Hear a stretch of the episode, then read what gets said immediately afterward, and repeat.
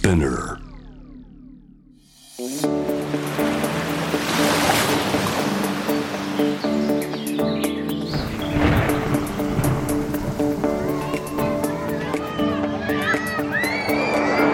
SDGs Explain for Business SDGs を仕事に生かすナビゲーターは SDGs を軸に活動するワールドロード CEO 兼ハフポスト日本版プロデューサーの私平原伊文とニュースサイトハフポスト日本版の前編集長の竹下隆一郎です。この SDGs を仕事に生かすは国連が掲げる持続可能な開発目標。SDGs を日々の仕事に生かすヒントをゲストとのトークセッションから探していきますが本日はゲストをお迎えせずに竹下さんと2人で話してみようかなと思います、はいよろしくお願いします。よろしくお願いします。はいではまず SDGs 関連ニュースをお届けします。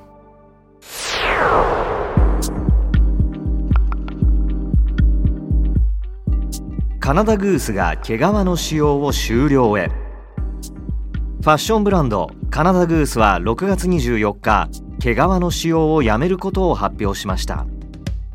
2021年中に毛皮の購入をやめ2022年中にはブランドでの毛皮製品の製造を終了するということです。動物保護団体ヒューメインカナダのバーバラ・カートライト CEO はより世界を人道的で持続可能なものにするための第一歩であり私たちはカナダグースの決断と業界でのリーダーシップを称賛しますとコメントしました。脱毛皮の動きはファッション業界で進んでおりすでにプラダやコーチヴェルサーチグッチバーバリーなどさまざまなブランドが毛皮の使用中止を決定。またロンドンファッションウィークも2018年から毛皮を使用したファッションアイテムの使用を禁止しています。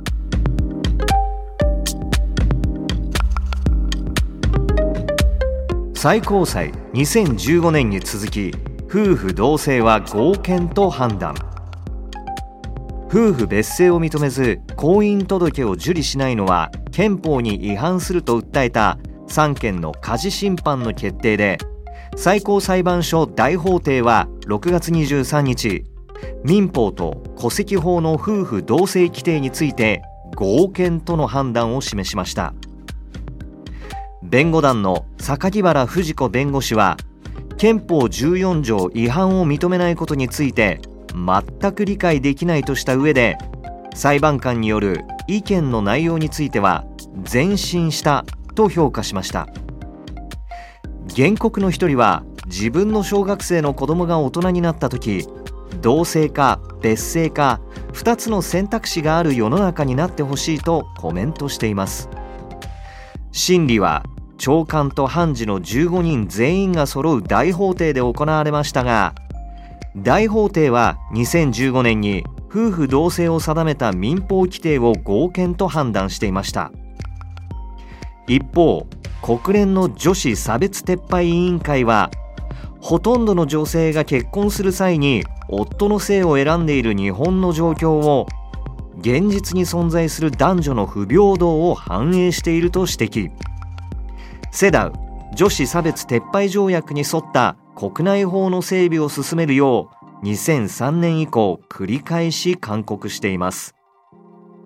以上 SDGs ニュースでした。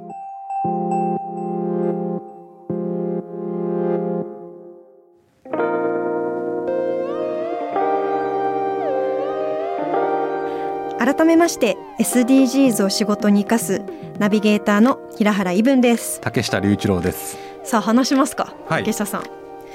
最近何気になりますか SDGs のそうですねやっぱり発信をするだけじゃなくてですねじゃあハフポストは何をやってるんだっていうことを考えるんですよね。やっぱりメディアって発信も大事ですけど、まあ、自らがアクションをしていかないといけないので、まあ、例えばなんですが「ハフライブ」という番組をやってるんですがそこで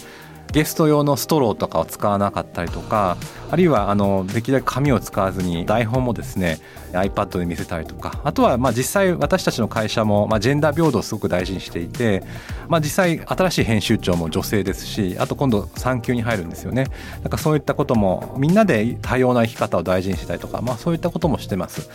でそれとは別にですね、まあ、メディアだからこそ SDGs でいうと、まあ、教育の大事さですかね。あとパートナーシップっていうのが17番であると思うんですけれどそこを担えたらなとはちょっと最近思ってますね。なるほど、うん、教育でいうと SDGs の4番、はい、でパートナーシップでいうと SDGs の17番かと思うんですけども、はい、それどういうふうにあのメディアを通じて担っているかなって思いますか？そうですね、まあ、あの実はパートナーシップと教育って両方リンクしてると思いましてもちろん教育はですね一つはまあ教育格差の問題。教育を受けられない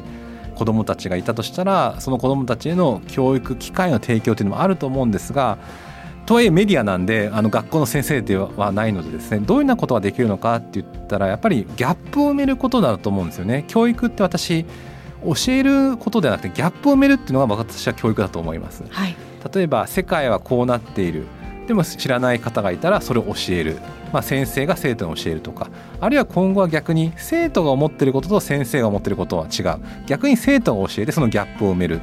教育っていうのは教える教えられるではなくて違う立場の人とか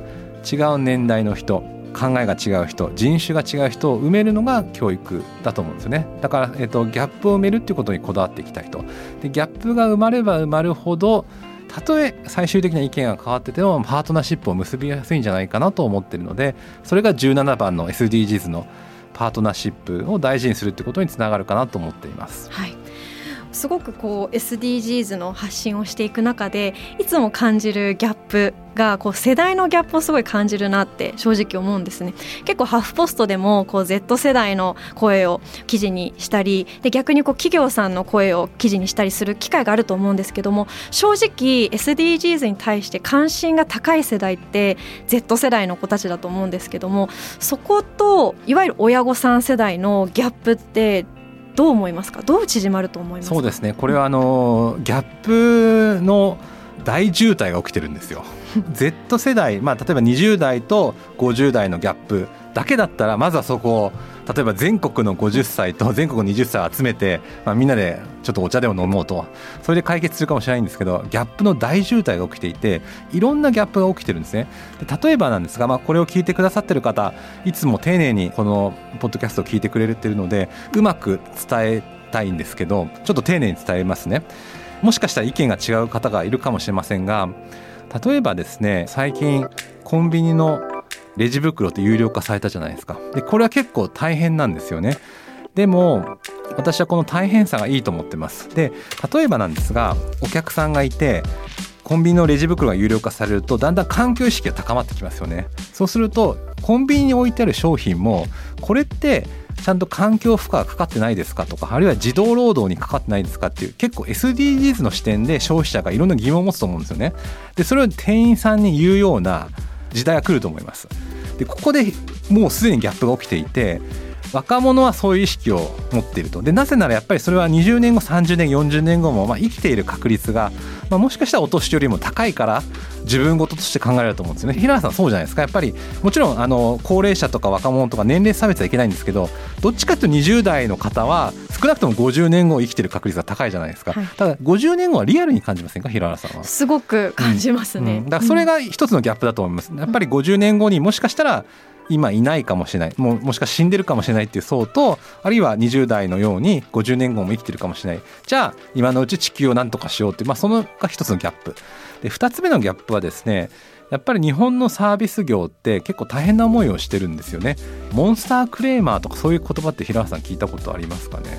モンスターペアレントあるんですけど、はい、モンスタークレーマーはない、まあ、いろんな人にクレームを受けるみたいな、はい、私も実はコンビニエンスストアでバイトしてたのでいろんな理不尽な要求をお客さんからわーって言われるのがあったんですけどやっぱりお客さんがこれをまあ、環境問題に配慮してますかっていうことがもうただでさえ忙しい店員さんの負担になっちゃうのでそんなこと言わないでほしいっていう思うこともいると思うんですね、まあ、そこにもギャップがあると思います。やっぱり労働者働く人たちのギャップと消費者の意識が高いそのギャップ。だここも埋めていかないといけないなと思います。だからお客さんが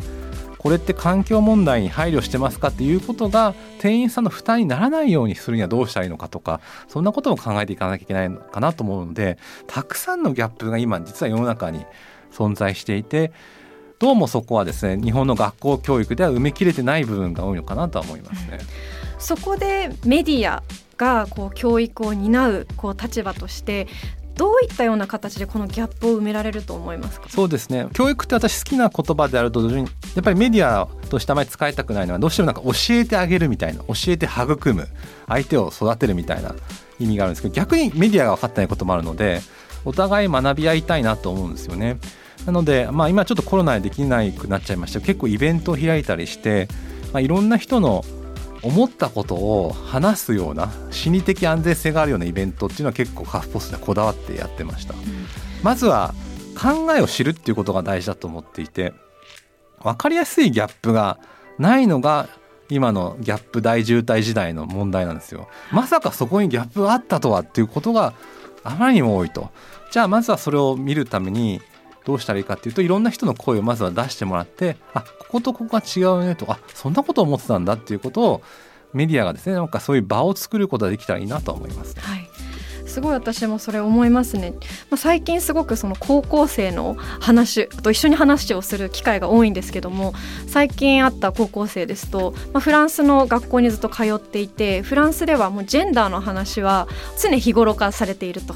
でも日本に帰ってきてすごくこうジェンダーの話しづらい。っていう悩みをこう聞いてたんですけどもやっぱりこういう悩みだったしづらさっていうのもきちんとこれはメディアとして伝えるべきポイントだと思うしもっとこういう場を設けてこう話しやすいコミュニティみたいな形で今後どんどん形成していく必要はあるなというふうには思います。そうなんですよねでここまで話が広がるとですね、まあ、議論が深まってきたんですけど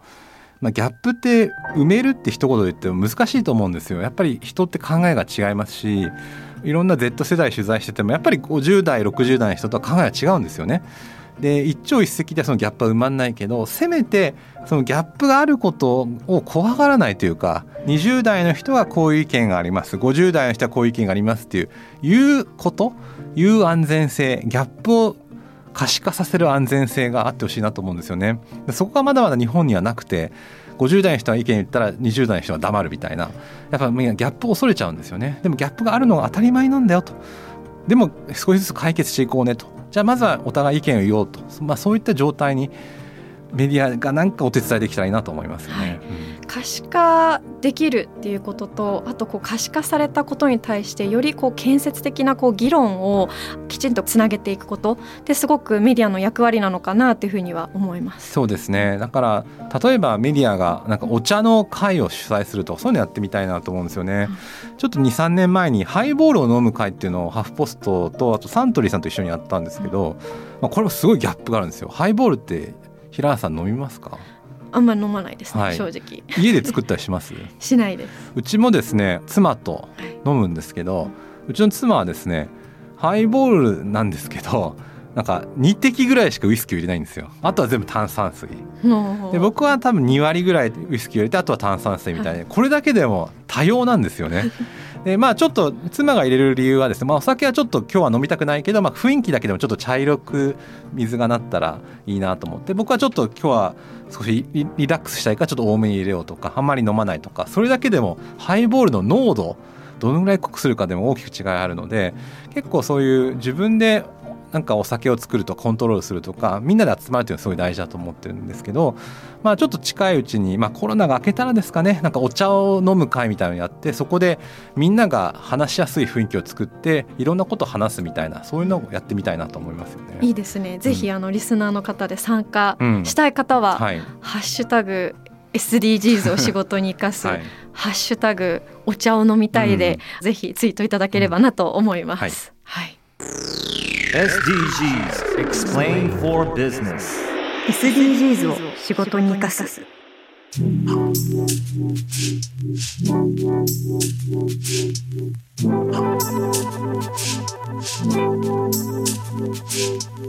ここからは仕事で使える SDGs の数字に関するトピックをご紹介します。今日の数字は74.6%これはですね SDGs を知っていましたかという質問に対して「はい」と答えた小学6年生の数字でもう75%近くいるんですよね。これはですね全国の新聞社が調査をした結果なんですけれど、まあ、かなり高い数字が出ていました。というのもですね、まあ、SDGs っていうのはそのいろんな学校の授業で取り入れられたりとかあとは受験ですよね受験でも SDGs に関する質問が出てたりします。まあ、いろいろ調べるともちろん受験で使われたりとか教育で使われたりする理由というのは社会のことをちゃんと知ってるかなという、まあ、そういう学力を見るっていうのもあるんですけど、まあ、何よりもですね SDGs というのはその課題解決が大事なんですよね。まあ、こういった能力がおそらく今後必要なのかなと。丸暗記型の教育から、まあ、自ら問いを設定して、まあ、矛盾を解決していくっていうまあ、そういった生徒児童が求められてるんですがまさに SDGs を知ってるかどうかあるいは SDGs のいろんな課題がありますよね、まあ、環境問題を解決しててもそれで経済成長が止まってしまうと矛盾が生まれたりとかあるいは何かの製品をやめてしまってそれは環境負荷は減ったとしても雇用が失われてしまったそれは人の幸せにならなかったりとか結構それは矛盾を解決しないといけないことなので次の世代にはまあ必須のスキルというか、まあ、単に流行ってるから知ってるとかではなくて教育そのものがまあ変わってきてるっていうのがこの数字から見えるかなと思います。ということで仕事で使える SDGs の数字に関するトピック今日ご紹介した数字は小学6年生が SDGs を知っている割合74.6%でした。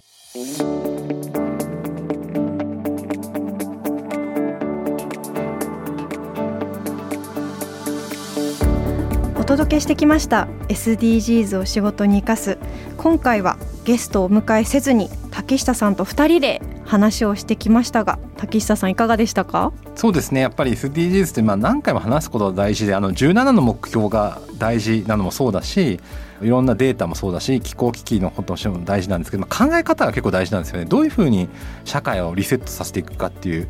マインドが大事なんでこうやって何度も何度も議論するってことは大事だなっていうことを改めて思いました。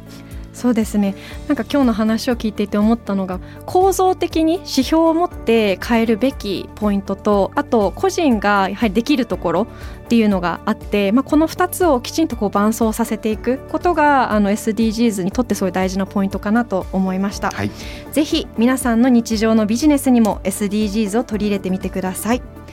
今後も新しいエピソードを配信していくので Apple Podcast、Amazon Music、Spotify、Google Podcast でフォローをお願いいたします。これまで配信したエピソードもぜひぜひチェックしてみてください。このプログラムへの質問や感想取り上げてほしいテーマなどはぜひハッシュタグ SDGs を仕事に生かす竹下さん主催のお茶会に参加したい人はぜひ追加でハッシュタグお茶を飲みたいでツイートをお願いします。生かすの漢字は活動の活です。はいそしてハフポスト日本版が SDGs ガイドブックを作成しました、え、これハフポストのサイトから無料でダウンロードすることできます。ハフポストではこれまで400本以上の SDGs 関連記事を発信していますので、まあ、このエッセンスが詰まったガイドブックになりますのでぜひ仕事に生かしてください。ということでここまでのお相手は平原イブンと竹下隆一郎でした。